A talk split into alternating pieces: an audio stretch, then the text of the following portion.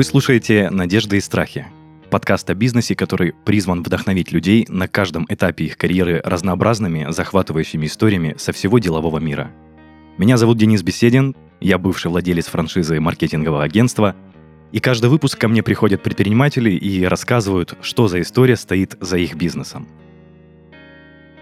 А сегодня мой гость Андрей Волхонский, основатель компании «Братья Чистовы», международная франчайзинговая сеть сервиса по уборке для сегментов B2C и B2B. Андрей, приветствую. Привет, привет. Расскажи, пожалуйста, о своем сервисе, о своей компании в двух словах. Во-первых, название очень привлекает. Братья Чистовы, а ты Андрей Волхонский. И почему вы оказываете именно э, сервис для B2C и B2B сегмента? Ну, вообще такой емкий вопрос. Расскажу, как вообще все это начиналось. Э, пришли мы в клиник случайно. А, сидели у меня в ресторане, у меня тогда был свой ресторан с моим партнером. Слушай, стоп, я тебя сразу перебью, у тебя уже сразу такие подробности, у тебя был свой ресторан, и я бы хотел, чтобы мы с тобой поэтапно а, коснулись каждого твоего а, продвижения по твоему пути с самого-самого начала если не секрет, ну точнее, если можно а, рассказать вот о самой компании, вот то есть какому сегменту вы оказываете вот B2C, B2B услуги? Мы занимаемся по большей части сегментом B2C, в B2B мы работаем, э, я называю это как стихийный клининг, то есть мы делаем в основном генеральные уборки, уборки после ремонта.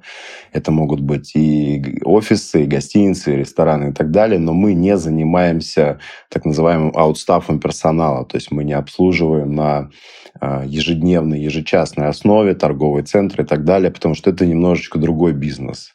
Это больше про тендеры, это больше туда. То есть мы же строим систему. Э, наш бизнес — это это не просто клининговая компания, у нас очень серьезная IT-начинка, которую мы сами разрабатываем а, последние 8 лет. Это и CRM-система, это и ERP-система, у нас свой Ройстат, э, то есть у нас два приложения, одно для клиентов, другое для сотрудников. А, мы пишем вообще все метрики этого бизнеса, у нас и юнит-экономика и так далее, и так далее, и так далее. Все, собственно, разработки, все вшито в франшизу. В этом и есть уникальность, собственно, нашего бизнеса и возможность его масштабировать дальше. То есть это не совсем про клиник, это больше IT-начинка про услуги и дальше уже клиника, все остальное. То есть это сервис, и сервис э, в прямом смысле этого слова. То есть мы следим и за качеством, э, мы следим и за качеством работы сотрудников, это клинеров, исполнителей, мы следим и за качеством работы менеджеров, и за качеством работы сайта, маркетинга и так далее, и так далее, и так далее. Слушай, звучит очень впечатляюще. Я э, прям удивлен, что, казалось бы, да, клининг достаточно простой, а простая услуга по уборке, а за этим всем – стоит такая IT-система, которую тем более вы разрабатывали сами. Очень круто. Я думаю, что к истории создания и того, что вы придумали, мы придем в процессе подкаста. А, а сейчас самое, наверное, основное, что касается нашего подкаста и какая его начинка, это а, как тебе пришла стать мысль стать предпринимателем, вот такая вот а, не знаю, была ли она навязчивая или нет, и тем более ты упомянул, что у тебя был свой ресторан. Это очень интересно послушать, и предлагаю начать с самого начала, а, с того момента, когда ты считаешь, что начался путь становления тебя как предпринимателя? Это было достаточно интересно. То есть я работал по найму, работал в компании Coca-Cola. Э, я работал, я был самым молодым менеджером, то есть в Coca-Cola считается менеджер, это уже такая достаточно высокая позиция. Вот. И я никак не мог понять э, систему, когда... Э, ну, это, американская западная история, когда меряют э, не прибылью, а выручкой. И когда там записывали в соседних отделах бесплатно отгруженные фуры продукции, как проданные, я это все не мог понять, у меня метрики не сходились. И в этой точке меня постоянно сбоило. И вообще, работая в найме до этого, я видел, что люди не, ради, не о прибыли думают, не о выгоде компании там, или своей выгоде, да, а о том, чтобы это все было красиво на цифрах. Меня это очень сильно как раз триггерило всегда. И я в тот момент понял, что все, наверное, я не готов работать больше по найму, и пора делать что-то свое. Слушай, а если, ну, не секрет, выручка, точнее, зарплата менеджеров – зависело от выручки, не от э, оборота, не от прибыли, а просто от общей выручки, и поэтому все так стремились эти показатели повысить как можно больше? Ты знаешь, там была такая достаточно серьезная система KPI, но она в основном была, да, была исходя из э, количества отгруженного товара. Не проданного, не проданного без скидок, а именно отгруженного товара. То есть задача была как можно больше отгрузить. И это как раз э, удивляло больше всего. И знаешь, еще такие истории, когда ты идешь по территории завода и видишь огромные мусорные контейнеры с э, э, просто там, не знаю, с миллионами POS, всяких маркетинговых материалов, валяющихся в помойке, ты понимаешь, что, да, наверное, что-то все-таки здесь не то. Понятно, что это махина, понятно, что инер- инертность этого большого бизнеса, она совсем другая, но в целом меня это изнутри, я не понимал, почему так происходит. Тогда еще был молод, и мне это, конечно, все очень резало. И получается, это и было началом пути, когда ты понял, что, ну, найм не твое, ты хочешь строить, грубо говоря, свою империю, да, то есть э, свои правила, скажем так, свои устои и так далее. Знаешь, я не могу сказать, что это было именно так, что я тогда это осознал настолько и сделал такой осознанный, ответственный шаг, но я понял, что я хочу что-то поменять. Я понял, что я не хочу зависеть от э, каких-то непонятных людей, которые мне говорят, что это окей, что это правильно, они работают в этой системе. И я просто понял, что я хочу по-другому. Я не понимал тогда как. И я сделал такой шаг, э, готов рассказать там про первый бизнес, вообще как это было. Конечно, конечно, это же э, первый опыт, скажем так, пробы, ошибки, если они были, конечно, а возможно все было успешно. Не, не, ошибок, э, ошибок было очень много, готов, да, поделиться и так далее.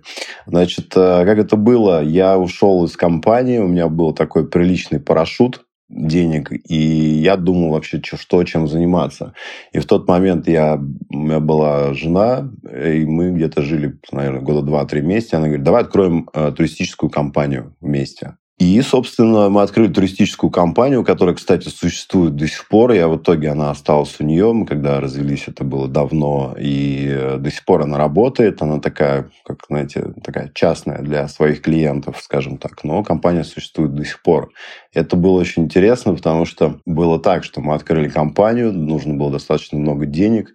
И жена днем работала в, клини... Ой, в туристической компании, а я по ночам ездил, э, таксовал, чтобы заработать еще денег и для того, чтобы э, ну, как-то обеспечивать семью и дальнейшее продвижение. И это было, конечно, очень смешно. То есть э, я приезжал, какое-то время спал, а, потом приходил тоже в туристическую компанию, мы ее развивали, отвозил жену домой, а, какое-то время отдыхал, ездил, там, таксовал, зарабатывал еще какие-то денежки, потихонечку, потихонечку, потихонечку мы развили этот бизнес до того, что можно стало э, жить на него и развивать его дальше. То есть ты перестал таксовать, грубо говоря? Да, да, конечно. Но такой период был, да, это было нелегко, это было, но как-то могу сказать честно, то есть когда идет вот такое вот э, развитие, то любой труд, э, любое вовлечение, оно такое, оно, во-первых, очень важно, а, во-вторых, эм, оно не дается сложно, то есть оно идет как-то с радостью, легко и так далее. Я могу задать а, вопрос, Андрей, по открытию турагентства, туркомпании, которую вы открыли. А ты сразу согласился на эту идею? Как-никак первый бизнес, какие-то вложения нужны. А, решился ты беспроблемно это? Был ли какой-то ну, финансовый план, финансовые инвестиции или все из собственных накоплений? Вообще ничего не было, никаких планов, никаких, э, никакого опыта, никаких знаний в этой теме. Было просто желание и стремление что-то делать, и это было сделано. А как долго вы реализовывали вот от точки мысли только до открытия непосредственно? Как долго этот промежуток был? Да, я вообще сторонник э, меньше думать, больше делать. Точнее, нет, не меньше думать, а думать можно много, но меньше размышлять и размусоливать что-то перед тем, как сделать. То есть ты подумал, принял решение, почувствовал внутренний импульс и начинаешь делать. Сейчас бы я, конечно, может быть, сделал уже по-другому, готов поделиться как, но это, наверное, попозже. То есть пока можно разобрать те шаги, которые были. Да, давай поговорим о том, как ты действовал, а как бы ты поступил э, с нынешним опытом, мы поговорим в конце уже. Итак, ты сказал, что вы развили это агентство, эту компанию до того уровня, что она приносила доход – который позволял жить без дополнительных каких-то заработков. Что происходило дальше? А дальше мне начали приходить идеи, которые я начал очень быстро реализовывать э, точно так же. То есть э, жена занималась турфирмой. Э, мне в тот момент пришла идея. Вообще, на самом деле, много новых штук вообще в России первый придумал и сделал. Так получилось. Они не супер масштабные, но расскажу, какие. То есть услуга трез, трезвый водитель такая услуга. Неуж, неужели это твоя первая разработка да, была? Да, да, да. У меня первая фирма была, которая предоставляла эти услуги. Ну, как фирма, это, знаете, звучало очень так, фирма. Это было там почти 20 лет назад. И, то есть, ну, это был сайт, э, сайт и номер телефона и листовки, которые распространяли там водители по ресторанам. Э, потому что ровно в тот момент э, стоимость штрафа за вождение в нетрезвом виде выросла десятикратно, и это стало таким, ну, как камнем для людей, которые привыкли ездить на машине. То есть сейчас психология уже у людей поменялась, конечно, а раньше люди привыкли ездить на машине, то есть в состоянии алкогольного... Будучи выпившими. Да, да, да. И типа это было нормально. Вот. И я начал предоставлять эту услугу, и, честно, мы там зарабатывали порой за ночь там полторы-две тысячи долларов э, за одну ночь. То есть настолько она была востребована. А напомни, какие, какие-то года были? Ой, я боюсь ошибиться. Что-то типа 15, наверное, 17 лет назад, по моим ощущениям. Может быть... Ну, то есть 2010 вот так, да? попозже, наверное, где-то так, да, возможно. Я спросил, просто чтобы понимать уровень дохода, а, скажем так, от нынешних цен, э, ну, ты понимаешь, да, что есть? Да, да, Ты да. говоришь, полторы-две тысячи долларов – это достаточно много на тот период, за ночь тем более ну, достаточно крутой доход. Не-не, это было вообще ошеломляюще. То есть э, никто не верил. У меня работало там один момент около 15 водителей, которые постоянно были заняты. И более того, клиенты вообще благодарили, чуть ли не обнимали и говорили вообще спасибо за такую возможность и так далее. И раньше эта услуга была, знаете, как она не приехал водитель и отвез домой в основном, а приехал водитель, сел в машину и как водитель всю ночь возил э, человека там по другим ресторанам и так далее. Ну, то есть как персональный водитель на ночь, грубо говоря. Ну, круто, круто, слушай. А, звучит, знаешь, э, вот реально ободряюще, то есть такое ощущение, что сейчас ты начнешь развивать этот бизнес, и вот это будет твоим основным доходом. Но если сейчас у тебя другое направление, значит, что-то пошло не так. Да, да, да. Ну, пошло не так все понятно, что кто-то это увидел, кто-то понял, что тема рабочая, и начал делать то же самое. Соответственно, под эту волну я продал свой сайт один, потом почему-то сделал сразу другой, может быть, не совсем корректно, но я подумал, а почему бы и нет. И потом просто эту услугу ввели э, генераторы такси, и ну, она стала невыгодна. Просто потом со временем, там, спустя полтора-два года, а, много кто стал предоставлять такую услугу, цены начали падать, и мне стало уже не совсем интересно. И плюс ко всему, к тому моменту я занялся еще э, другим бизнесом. А, у меня были еще, знаете, я первый в России сделал карты для игры в мафию. Да ладно? Да. Ты организовывал какие-то вечера тематические? Я не организовывал вечера, я просто выпустил вот эти колоды карт, я их напечатал, я их упаковал красиво, я сделал классную коробку, я сделал классный дизайн, разработал там правила. И вот эти там раньше такие были магазины, или футюр, вот они у меня там стояли, во многих там э, игровых, то есть в сетях они стояли. И да, я первый, кто их сделал. Потом, соответственно, тоже этот хайп словили, сделали, ну, тоже много разных колод. То есть мне всегда, я успевал э, почувствовать вот эту жилу и успевал зайти первым, но у меня не было понимания вообще, как масштабировать, как закрепиться и так далее. Поэтому у меня получилось так, я скакал вообще с одного на другое и пробовал какие-то интересные темы. Причем у меня не было вообще никогда никакого опыта там, ни в, не знаю, ни в издательстве, нигде, там, ни в создании чатов, сайтов, вообще нигде. То есть мне просто была интересная тема, я туда залезал, получал там опыт, получал определенные знания и шел в какую-то еще другую сторону. Слушай, Андрей, я тебя хочу сейчас перебить. Эм, я так понимаю, ты уже жил, скажем так, в ритме предпринимательства, то есть ты работал сам на себя, с супругой развивали ваш основной доход, я так понимаю.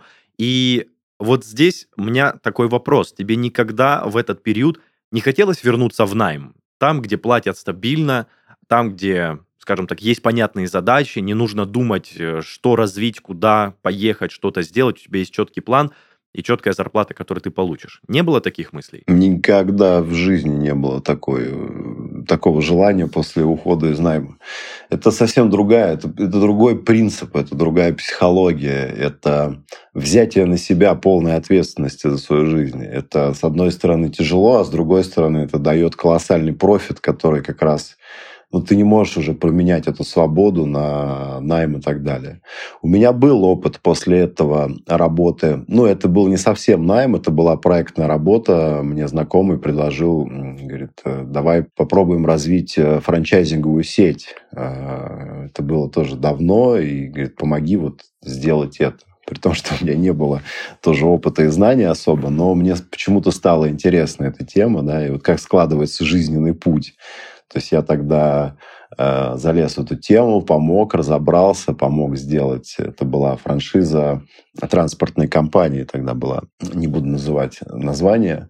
Вот. И эта штука спустя там тоже там больше 10 лет э, помогла мне как раз масштабировать мой бизнес по франшизе. Да, я только хотел спросить, а он как-то связан с твоим нынешним бизнесом или нет? Но мы к этому дойдем. Ты уже ответил на вопрос. Окей, мы остановились с тобой на том, что ты развивал а, услугу трезвый водитель, потом это сошло на нет, а, потом занимался выпуском а, карт для игры «Мафия». Как развивались события дальше? Дальше, на самом деле, была какая-то просто движение от одной точки к другой. Появлялись какие-то проекты, появлялись какие-то партнеры. Мы делали, тоже пытались первые зайти тогда еще, когда не было э, цифровых носителей, то есть USB там и так далее. Были диски, DVD-диски только.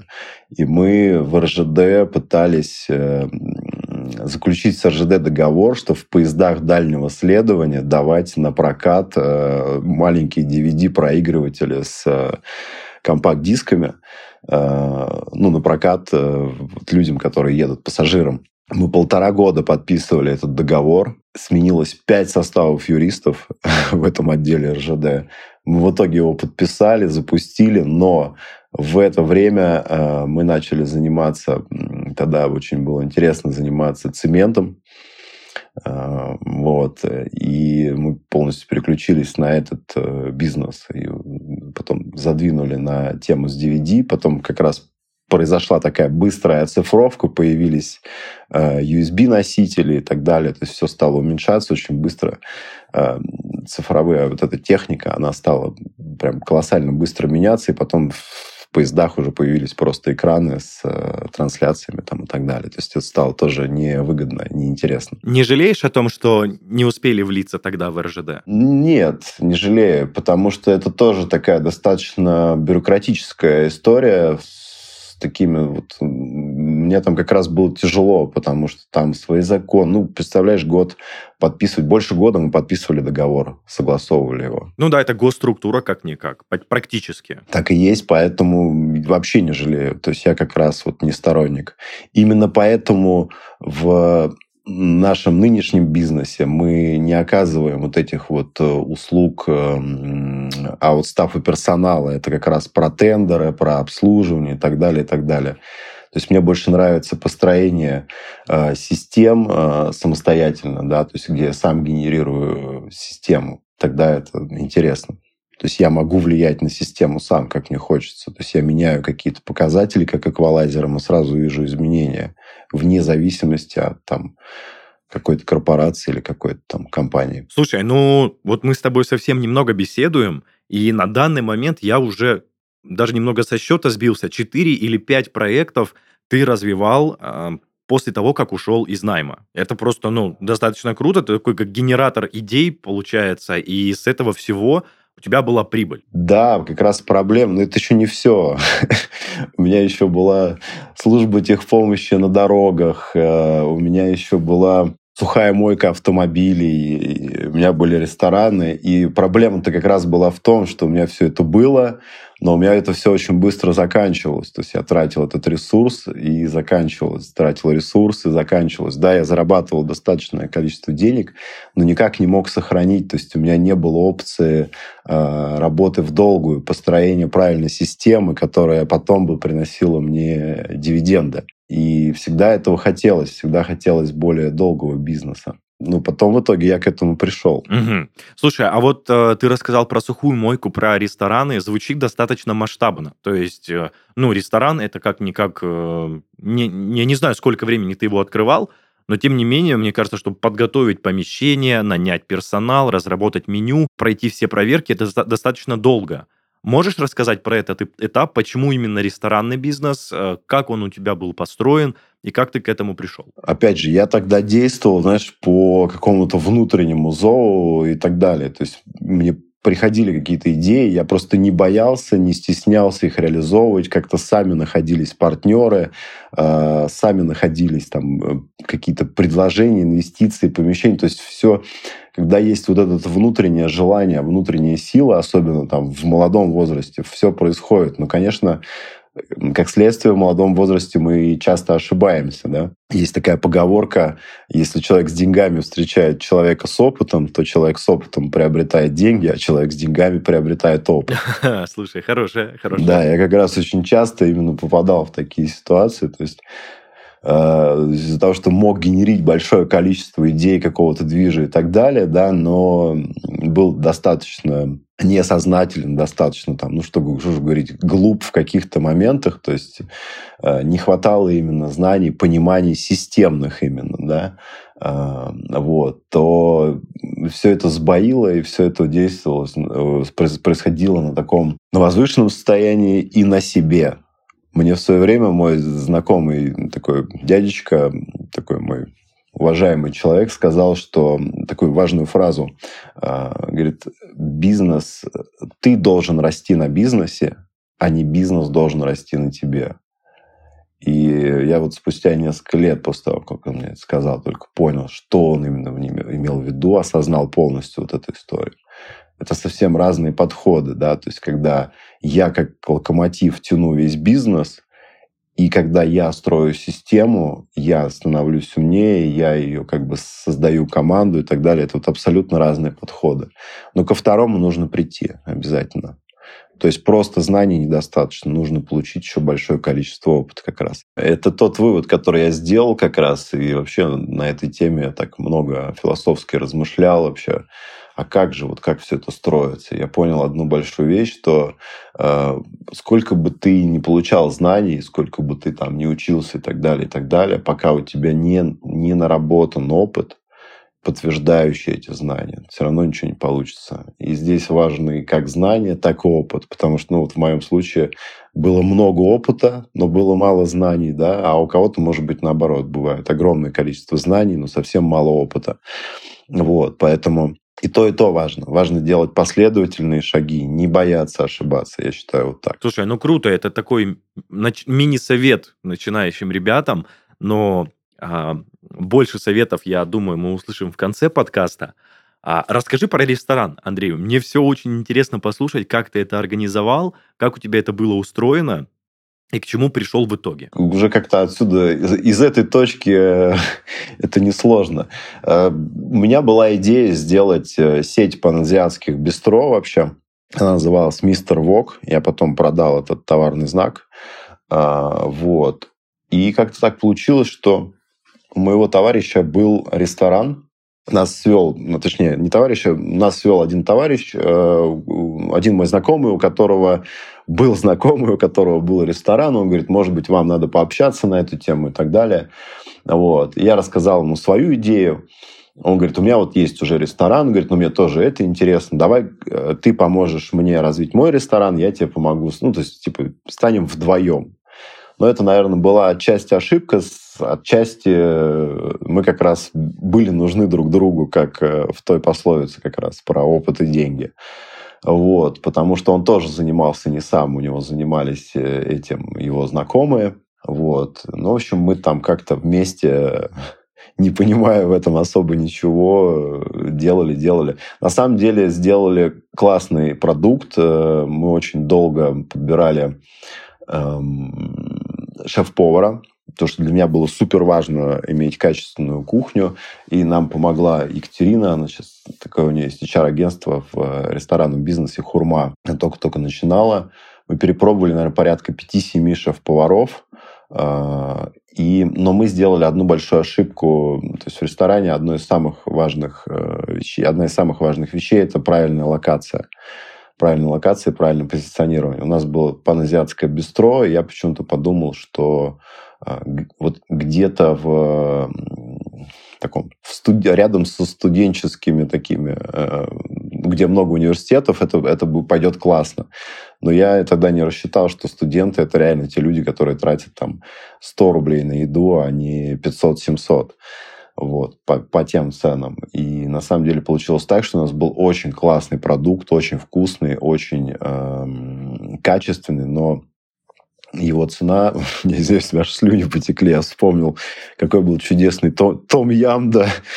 Вот. Но цена не соответствовала той аудитории, которая туда приходила, и мы, конечно, попали в этой точке. Плюс неопытность наша эм, не позволила сразу это как-то зафиксировать, эм, не знаю, чуть ли не закрыть тот ресторан, открыть новый. То есть мы потратили много денег, пытались туда привлекать аудиторию, которой там не было и так далее. Но здесь уже вопрос как раз про какие-то знания и так далее. Потому что ресторанный бизнес – это сложный бизнес, он очень интересный, но он очень сложный, особенно в Москве, где сумасшедшая стоимость э, аренды помещения. Вот это большая проблема. Андрей, ты еще затронул тему а, вложений вот в тот э, ресторан, в Мистер Вок, который вы открывали.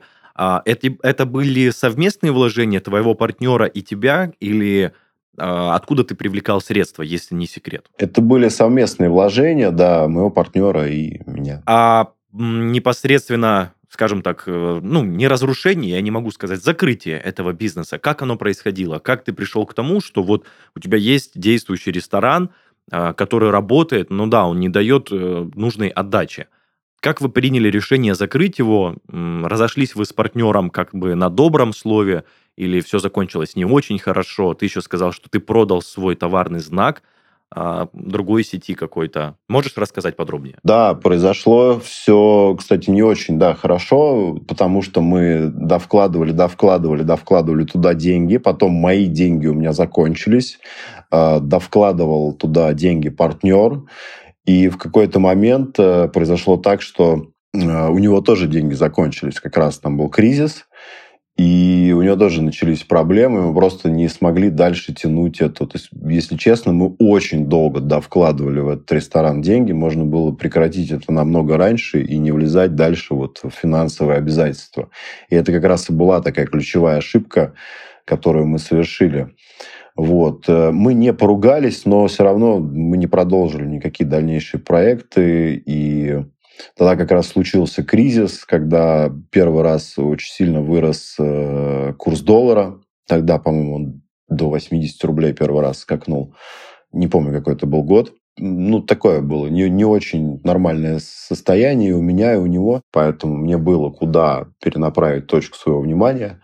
У партнера тоже еще были свои другие как бы, занятия, чем заниматься, поэтому мы как-то в этой точке просто разошлись в разные стороны. Ну и, собственно, закрыли ресторан, получается. Да, закрыли ресторан, там осталась там, часть каких-то даже долгов персоналу, потом еще их довыплачивали. Вот. Ну, то есть такая, в общем, не, не классная история, да, которой хочется хвалиться, но это классный как раз опыт, э, кейс, потому что бизнес это всегда через э, взлеты и падения, взлеты и падения, только потом э, начинаешь балансировать и понимать, вот она, вот эта система, и выстраивать именно правильную систему долгую систему. Все заканчивается не очень э, хорошо, закрывайте ресторанный бизнес, я имею в виду, но ты уже затронул э, тему того, что у тебя был клининг, как раз-таки то, чем ты сейчас занимаешься.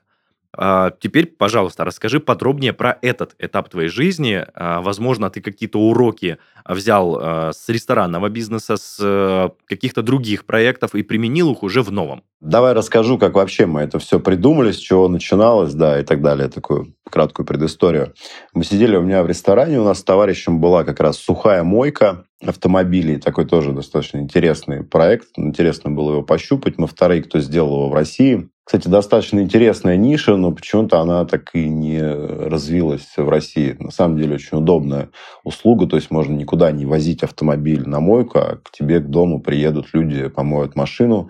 Но очень многих пугает, что состояние лакокрасочного покрытия при этом а, портится, хотя на самом деле оно не портится больше, чем от обычной мойки. Ну, не суть. И у нас уже были ресурсы, то есть у нас была команда, у нас был офис, а, у нас был склад. И мой товарищ предложил мне, говорит, а давай сделаем клининговую компанию. А, почему нет? Давай попробуем. И я говорю, окей, давай тогда поступим так. А, мы делаем самый ужасный сайт, вот прям за два дня. А, мы запускаем просто самую такую дешевую рекламу, идем и в интернете обклеиваем там объявления на подъездах. Смотрим месяц, если тема работает, занимаемся. Мы сделали просто ужаснейший сайт. Честно, я удивлен вообще, как люди э, по нему там звонили и что-то заказывали. Но э, мы были настолько удивлены спросу, что уже в первый месяц э, пошел достаточно хороший плюс. То есть из-за того, что нам не нужны были какие-то э, вложения серьезные в это во все, да, то есть у нас уже был склад, у нас уже был офис, у нас уже был там персонал, телефония и так далее, и так далее, то, в принципе, все началось прям с первого же месяца. Мы начали уходить в плюс и просто начали развивать эту историю. То есть мы сделали получше сайт, мы посмотрели, то есть дошли уже до определенного уровня выручки поняли, что так, все, с этой точки пора заниматься автоматизацией, за что спасибо моему как раз бывшему партнеру, он очень хорошо направил в эту сторону. И мы начали двигаться и развивать, э, автоматизировать этот бизнес, э, улучшать, вводить какие-то новые услуги. То есть я вот лично тоже ввел э, несколько услуг вообще в клининговой сфере, которых до этого не было. Там, например, услуга заехать за ключами к клиенту домой, это я придумал. Услуга там парогенератора тоже. Это все вот много чего нового мы ввели вообще вот в клининговой сфере, в сфере услуг. И так оказалось, что этот бизнес стал настолько интересным и масштабируемым, что мы в него втянулись и вообще полюбили его от и до. А потом, когда я решил масштабировать эту историю по франшизе, оказалось, что вообще можно из этого прям хороший масштабный проект делать. И более того, сейчас он международный, как вы уже знаете. Вот, то есть это классная такая получилась система, она очень отзывчивая, живая, то есть меняя какие-то показатели, прям инертность э, минимальную этого бизнеса, ты, ты, ты слышишь сразу же отклик, то есть очень классно. Если не секрет, а, на данный момент это единственный твой проект, которым ты занимаешься? Нет, у меня еще есть несколько проектов. Э, один из проектов – это платформа для HR на базе искусственного интеллекта. Э, мы сейчас с фондом Бортника сотрудничаем в этом направлении и разрабатываем такую интересную, классную систему, Рекру называется. Вот, это приложение для HR, которое потом вырастет в большую платформу. То есть само приложение уже работает, можно пользоваться. В общем, развиваем тоже это направление. Вот. Э, Еще есть пару проектов, но они такие достаточно маленькие. Есть проект по питанию, по сопровождению питания, фуди-консьерж. Вот. Ну, всякие такие истории еще есть. Но «Братья Чистова» — это основной, любимый и такой основополагающий на данный момент э, проект, которым я занимаюсь. Почему я спросил по поводу других проектов? Эм, скажем так, исходя из твоего опыта, ты достаточно недолго держался за какую-то нишу определенную. То есть ты э, ее развивал, развивал до какого-то момента, а потом, ну, по стечению обстоятельств или потому что она тебе было неинтересно, ты это закрывал. А с братьями Чистовы, Чистовыми так не случилось. Я правильно понимаю? Ты ее уже около восьми лет развиваешь, как ты сказал в начале. Да, потому что есть куда развивать это раз, а во-вторых, я немножко поменял свое отношение как раз на основе того опыта, который был получен с ресторанами. Ну, мне просто в конце концов надоело, наверное, скакать из одного места в другое.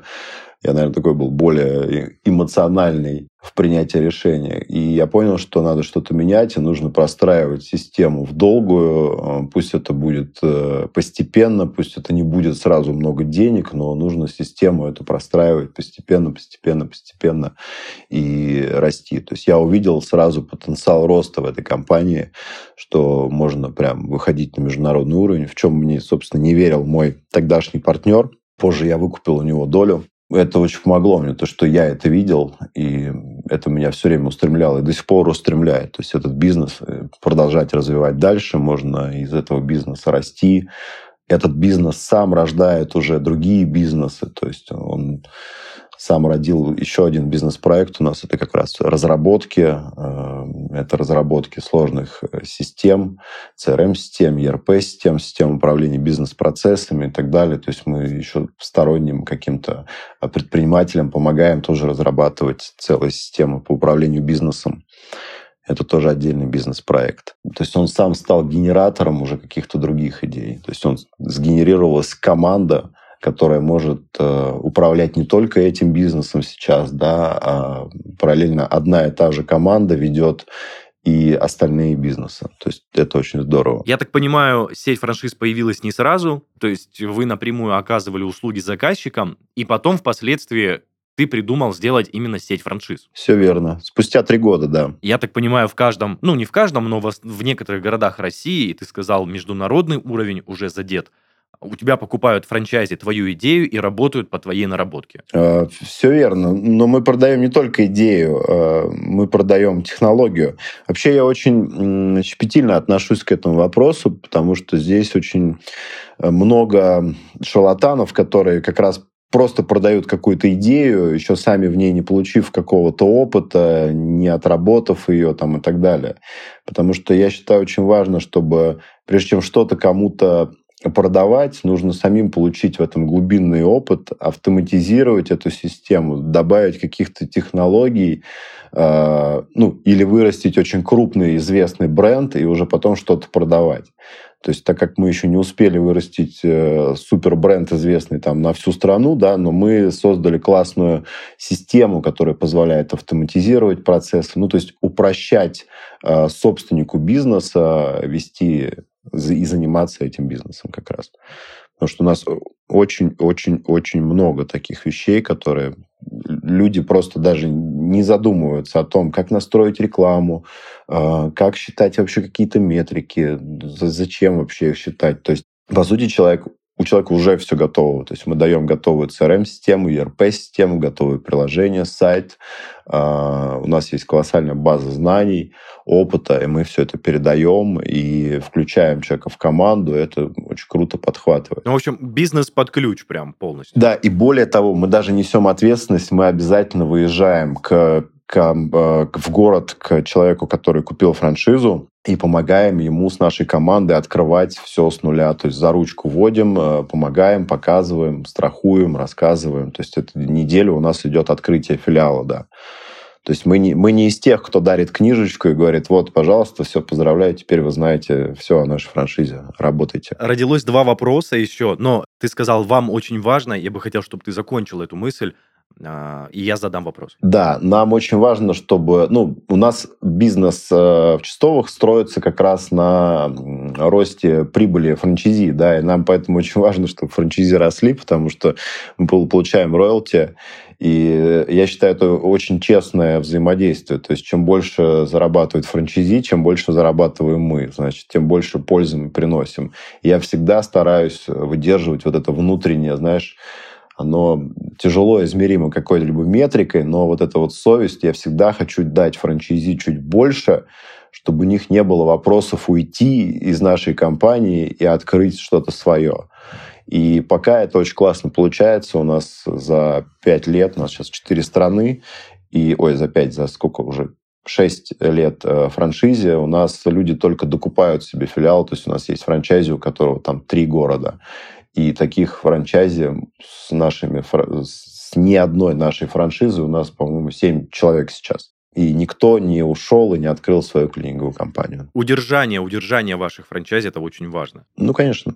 Мы даем больше пользы, чем берем, вот и все. Секрет, секрет просто. Понял. Андрей, еще созрели пару вопросов, такие, возможно, каверзные. А, Первый– это гарантируете ли вы вашим франчайзе приход клиентам? Если клиентов, если они будут действовать четко по выстроенной стратегии? Я готов дать такие гарантии, если будет выстроена четкая стратегия шагов и так далее без проблем. На самом деле я отвечу так, у нас нет ни одного не окупившегося филиала. То есть у нас все, кто пришел и все хоть что-то делал, все окупились. Были несколько закрытых филиалов, которые, ну, просто люди там по семейным обстоятельствам перестали заниматься бизнесом или там уехали в другую страну там и так далее. Ну и то многие из них просто, ну, не многие, таких немного, но некоторые из них э, просто перепродали свой город, кстати, прилично на этом заработав. Вот. То есть у нас нету не потому что у нас очень пластичный бизнес, у нас нету каких-то серьезных инвестиций в ремонт, у нас нету серьезных инвестиций в аренду, там что-то еще, да. У нас очень комфортный прайс на саму франшизу, очень интересный бизнес, на самом деле. Вот все кризисы, пандемии и так далее мы прошли вообще на ура. Слушай, круто. А, К слову об окупаемости, и ты сказал про комфортный ценник франшизы. А, можешь ли ты озвучить, э, за какую стоимость вы продаете вашу идею и вашу франшизу? Да, конечно. Я все-таки не называл бы это идеей, извиняюсь, да, потому что это все-таки технология. А технология... Да, скажем так, бизнес. Да, да, да, да это конечно. немножко разные вещи. А, мы продаем от привязка количества населения в городе. То есть минимальный прайс это 350 тысяч рублей, и а дальше идет от количества населения в городе. То есть если в городе 500 тысяч человек, то соответственно, 500 тысяч рублей, если это Россия. Если это другие страны мира, то плюс 30% это связано с тем, что есть просто ряд сложностей технических, которые стоят дорого, которые нужно сделать. Слушай, круто. Спасибо, спасибо за исчерпывающий ответ. У нас э, сейчас еще на очереди стандартная и уже, не знаю, такая родная рубрика «Советы начинающим предпринимателям». А, я обычно завершаю ей подкаст. И, Андрей, можешь ли ты посоветовать что-то начинающим предпринимателям, скажем, топ-3 совета? И вообще было бы супер здорово, если бы эти советы, вот, знаешь, а, касались бы того, чтобы ты дал в этих советах себе в молодости, вот так скажем. То есть, чтобы ты себе посоветовал тогдашнему молодому Андрею, а, будучи вот э, человеком с опытом, который ты прошел, с, тем путем, который ты прошел тоже со всеми ошибками. В общем, топ-3 совета от тебя лично начинающим предпринимателям и ребятам, которые только начинают этим заниматься. Да, с удовольствием э, поделюсь какими-то советами. Я считаю, есть топ-1, один единственный, самый главный. Я дам еще два, но это самый главный совет. Просто не бойтесь и делайте. Делайте шаги, пробуйте, кайфуйте, и все получится. Получайте знания и получайте обязательно опыт. Не надо просто сидеть, учиться, при этом ничего не делать. И то же самое, если вы что-то делаете, то изучайте эту тему, и это должна быть синергия вот этих двух как раз э, векторов, двух направлений. И знания, и опыта.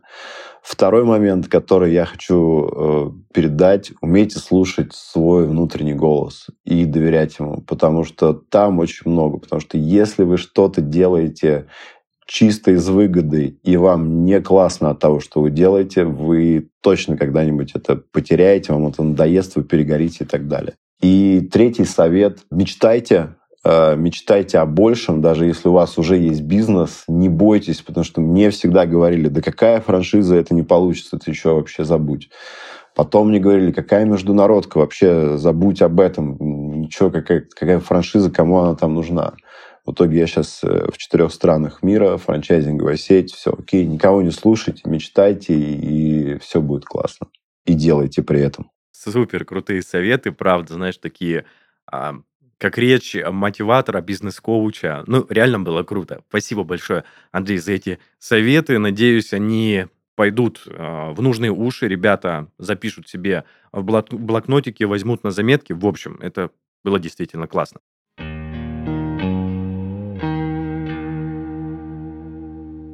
Это были «Надежды и страхи» его ведущий Денис Беседин. В гостях у меня сегодня был Андрей Волхонский, как вы помните, основатель компании «Братья Чистовы», международная франчайзинговая сеть сервиса по уборке для сегментов B2C и B2B. Оставляйте комментарии к выпускам в наших группах и пабликах во всех социальных сетях. Также заходите слушать и смотреть нас на всех популярных музыкальных платформах и видеохостингах. Ну а если хотите стать гостем нашего подкаста, пишите на почту heysobachkaredbarn.ru. Всем пока-пока. Андрей, спасибо тебе большое. Спасибо вам. Надеюсь, пойдет на пользу. Всем пока.